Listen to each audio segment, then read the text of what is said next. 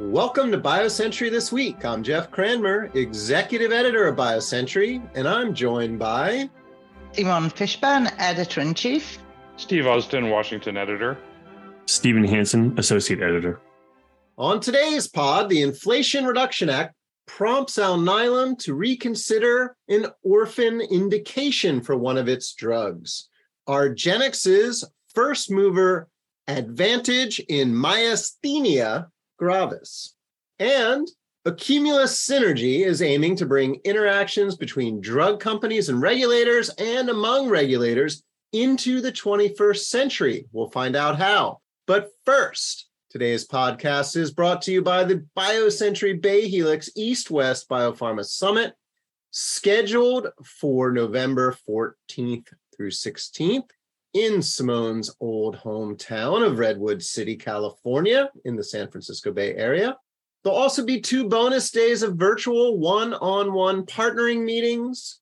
This VIP event brings together US, European, and Asian biotech executives to debate globalization strategies. Register to attend on our website, biocenturyeastwest.com. We hope to see you in November at the summit. And coming up this week on the BioCentury show, Andy Plump, president of R&D at Takeda joins Simone in conversation. Plump joined Takeda in 2015 and has driven a turnaround to innovative R&D at the pharma via a series of deals, often with early stage companies, including build to buy deals that brought in new modalities and technologies. Looking forward to that, Simone. All righty. Biopharmas and investors have been warning of the Inflation Reduction Act's potential to hurt patients. That had been theoretical until last week when Alnylam became the first company to announce that it may abandon plans to add an indication to an orphan drugs label. Steve, you dug into this last week. Break down the company's thinking for us. So, stepping back a couple of paces, this is all based on a kind of peculiar provision that's in the Inflation Reduction Act, which provides an exemption from price setting for drugs that are approved for a single orphan indication. That means that if a drug is approved for more than one orphan indication, it could be subject to price setting under the Inflation Reduction Act. Alnylam has a drug that's approved for one orphan indication already. And it has reason to believe that this drug could be very effective for a second indication. That second indication is a disease called Stargardt's disease, which causes blindness. They've already conducted a phase one trial that they say provides a great deal of hope to believe that Amvuttra could be an effective treatment for patients who have Stargardt's disease. They announced last week that they're not going to conduct a phase three trial, which they had previously planned to conduct, because they don't want to risk losing the single orphan exemption from the Inflation Reduction Act. So, Steve, obviously, this is a very big deal because it is, I think, the first known out there example of the potential impact of the Inflation Reduction Act on innovative drug development.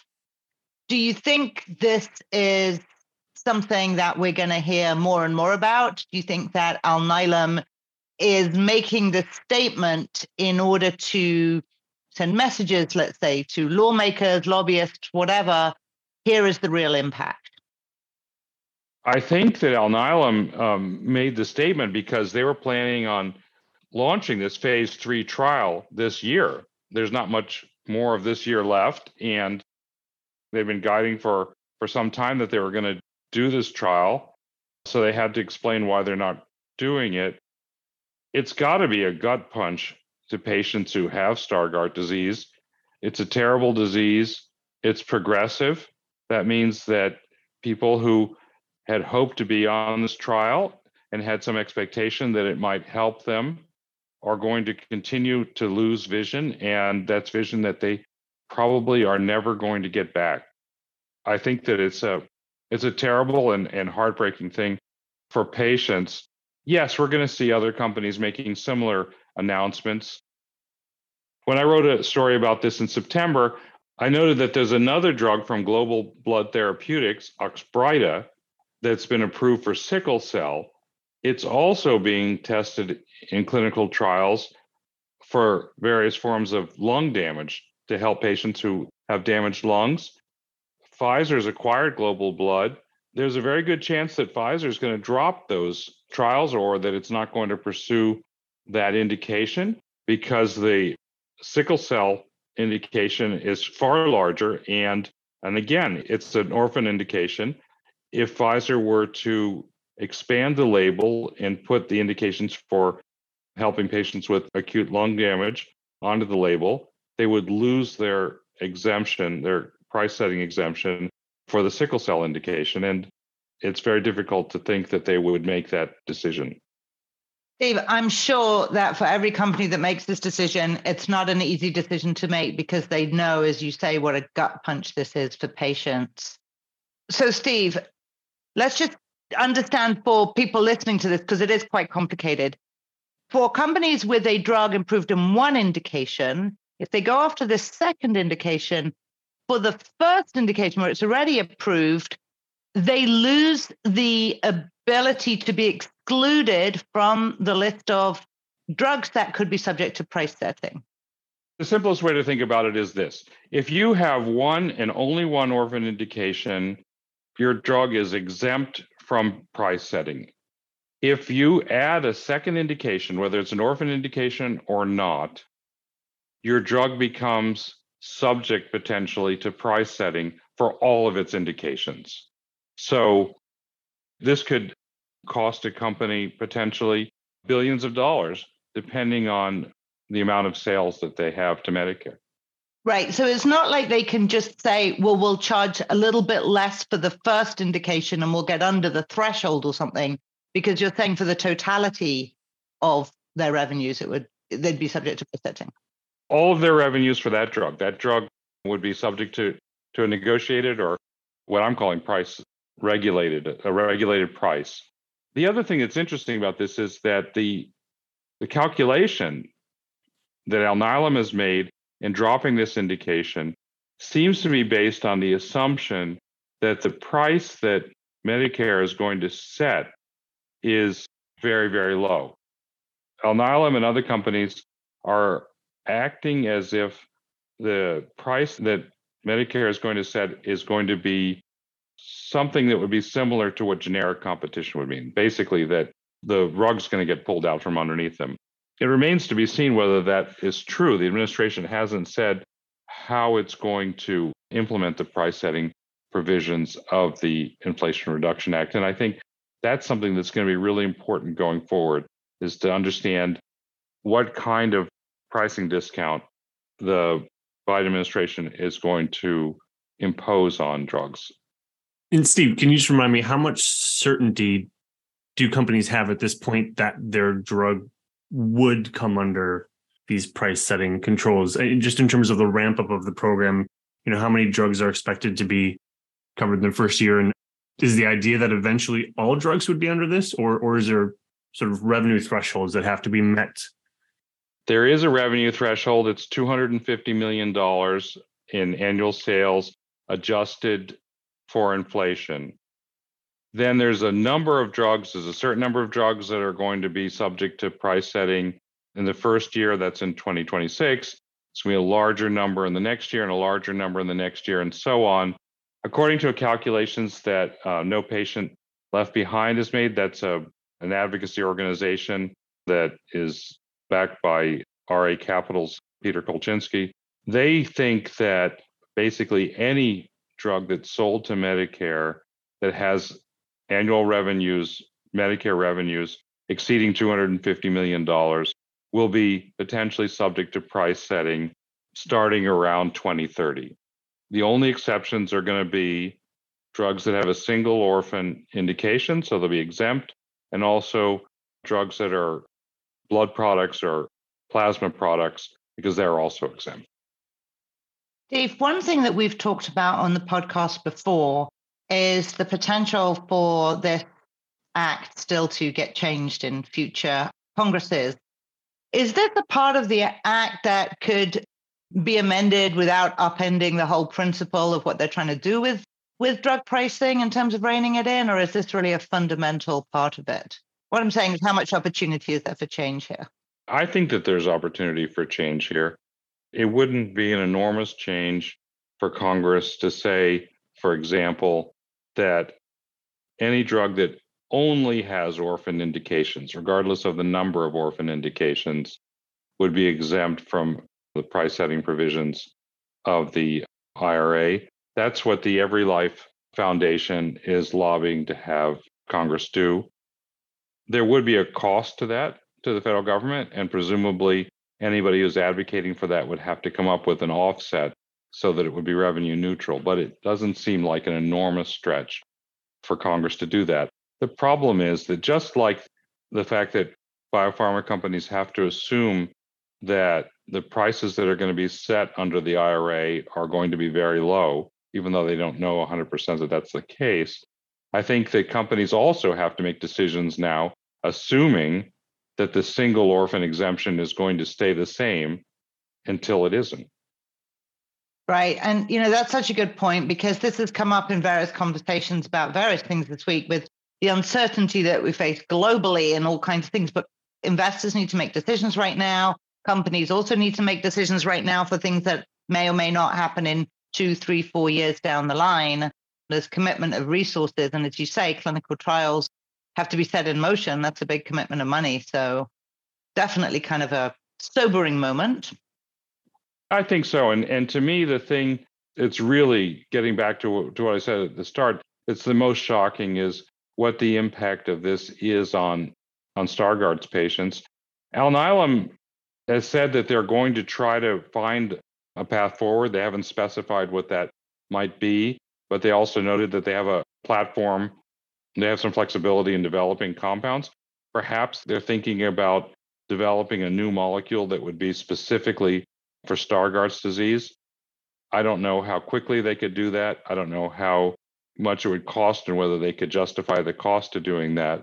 But you would hope that they would find some way forward. You know, they they've said that they believe that they have a an approach that can help these patients, and I think that they feel and I think that they do have a an obligation to find a way to to help them if they think that they can. All right, and Steve, of course, uh, has been following the impact of the Inflation Reduction Act for the past few weeks and will continue to do so. So uh, seek out his stories on biocentury.com. Before moving on to Argenx, I want to give a quick plug for our latest survey, as it's an important one, particularly for US biopharmas.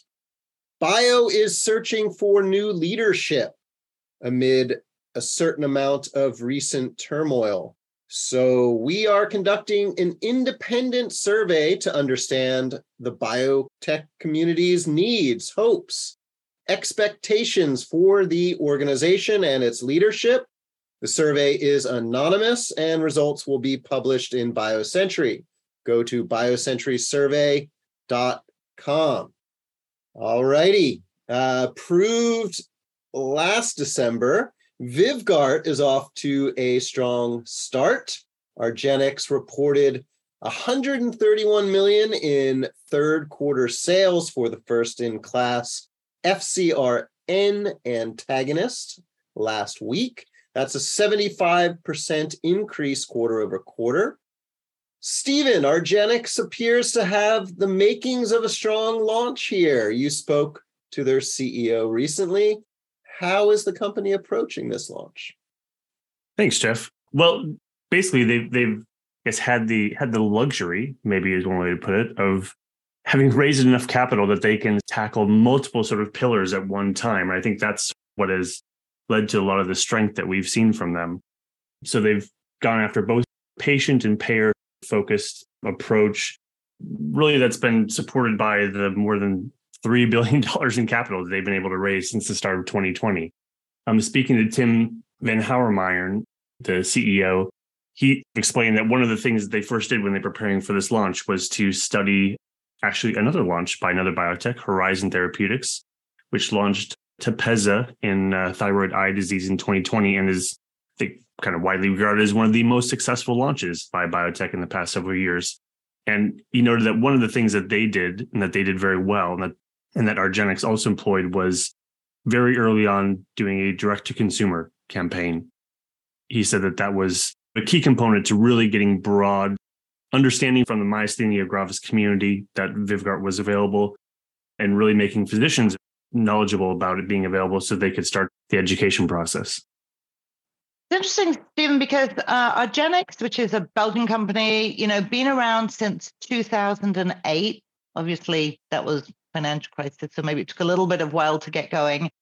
And I don't know, it feels like they've been around a long time. And suddenly I sort of turned around a few months ago and I'm like, wait, they're above $20 billion market cap? What, what happened there? Sort of thing.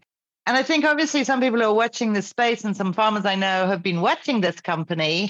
I think it is also on your list of potential takeout targets for Biogen, maybe somebody else.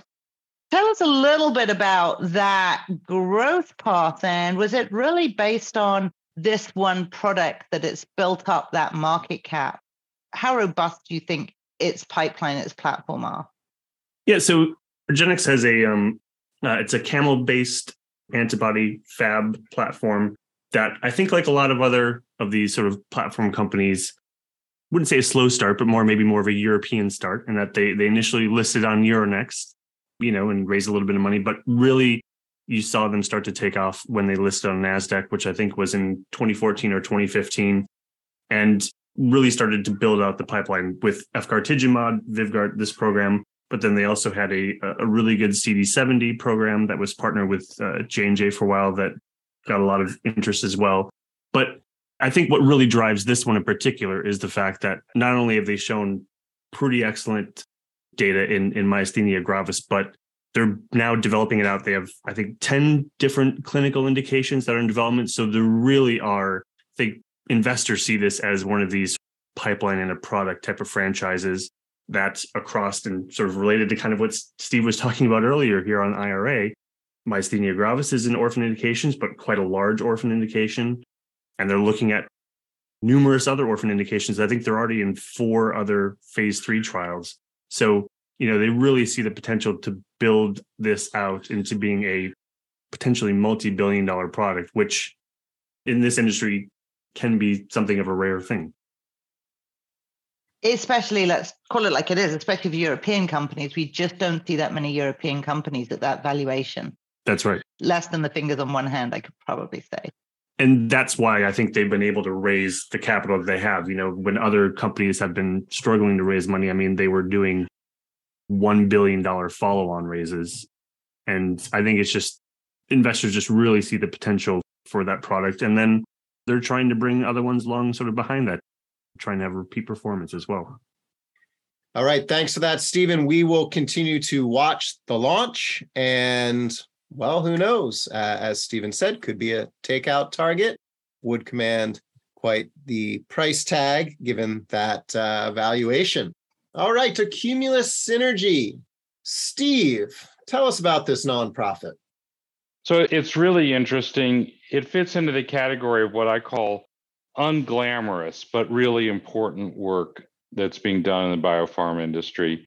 It's a company that was started kind of as a result of remarks that Janet Woodcock made at a meeting in 2019 when she was talking to uh, R&D heads of some of the world's largest pharmaceutical companies and she basically said that progress in the industry was being hindered by the communications technologies that regulators use. Analogy that I use in the in the story is that it would be like flying a, a precious cargo halfway around the world in a jet plane and then piling it all up onto a donkey cart. What happens with drug development is you have companies that are developing medicines using the most sophisticated techniques to visualize and analyze the data. And then they transfer those results onto paper or PDFs and um, send those static documents to regulators. and you can imagine that they, you know, that they can't analyze them, they can't manage this data in a modern way when they're dealing with paper and PDFs. So Accumulus Synergy was created to solve this problem. It's backed by a dozen multinational pharmaceutical companies. It's a nonprofit. They're creating a platform that's going to create a kind of a cloud based solution where companies can put clinical non and non clinical data in real time or near real time, make it available to um, regulators around the world. It also will allow regulators to communicate back to the companies, and there'll be a space on there where regulators can communicate with each other. Steve, Janet Woodcock seems to be all over the place trying to modernize systems and increase efficiencies in drug development and regulation. Is this part of a mission for her? How, how do you see this? It's definitely complementary to things that she's doing at FDA, and she told me that it is. One of the things that I found really interesting is what she said about how this can play into modernizing manufacturing. So she said that right now, if a company has manufactured a drug, wants to make a change in the way that it's manufactured, it has to apply to every regulatory agency where that drug is sold.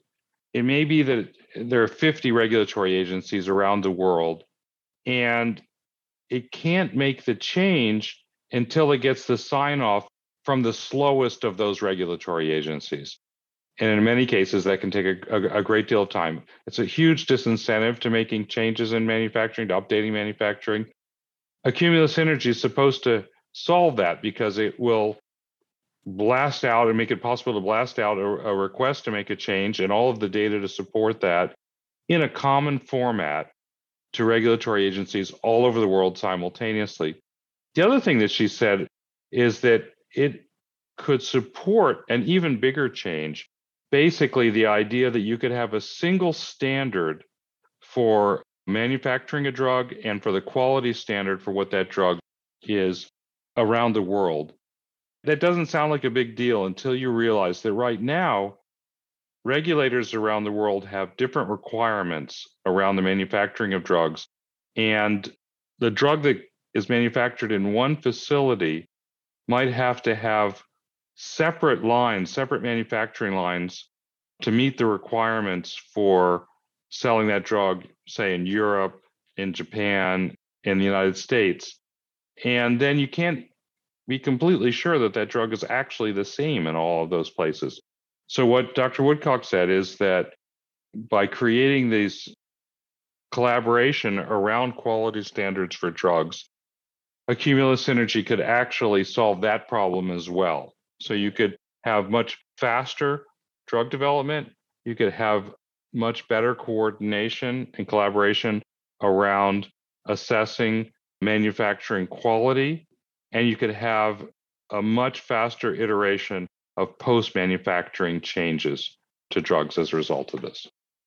One other thing that I learned in, in, the, in the course of uh, reporting on this story is that typically drug companies over the lifetime of a medicine are going to end up filing for approvals in about 150 countries over seven to 10 years.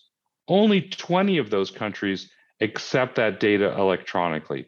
All of the rest of them right now require paper documents. So again, one of the things that this the Accumulus Synergy will do, if it's successful, is it will kind of democratize data communication for all these regulatory agencies, they'll be able to go straight into um, receiving the data electronically and to be able to do the same kind of analysis of that data as the more sophisticated and better funded regulatory agencies do routinely now. All right. Thanks for that, Steve. All of BioCentury's podcasts are available on Spotify, Stitcher, Apple, and Google. Kendall Square Orchestra provides the music for our podcasts. The group connects science and technology professionals and other members of the greater Boston community to collaborate, innovate, and inspire through music while supporting causes related to healthcare and education.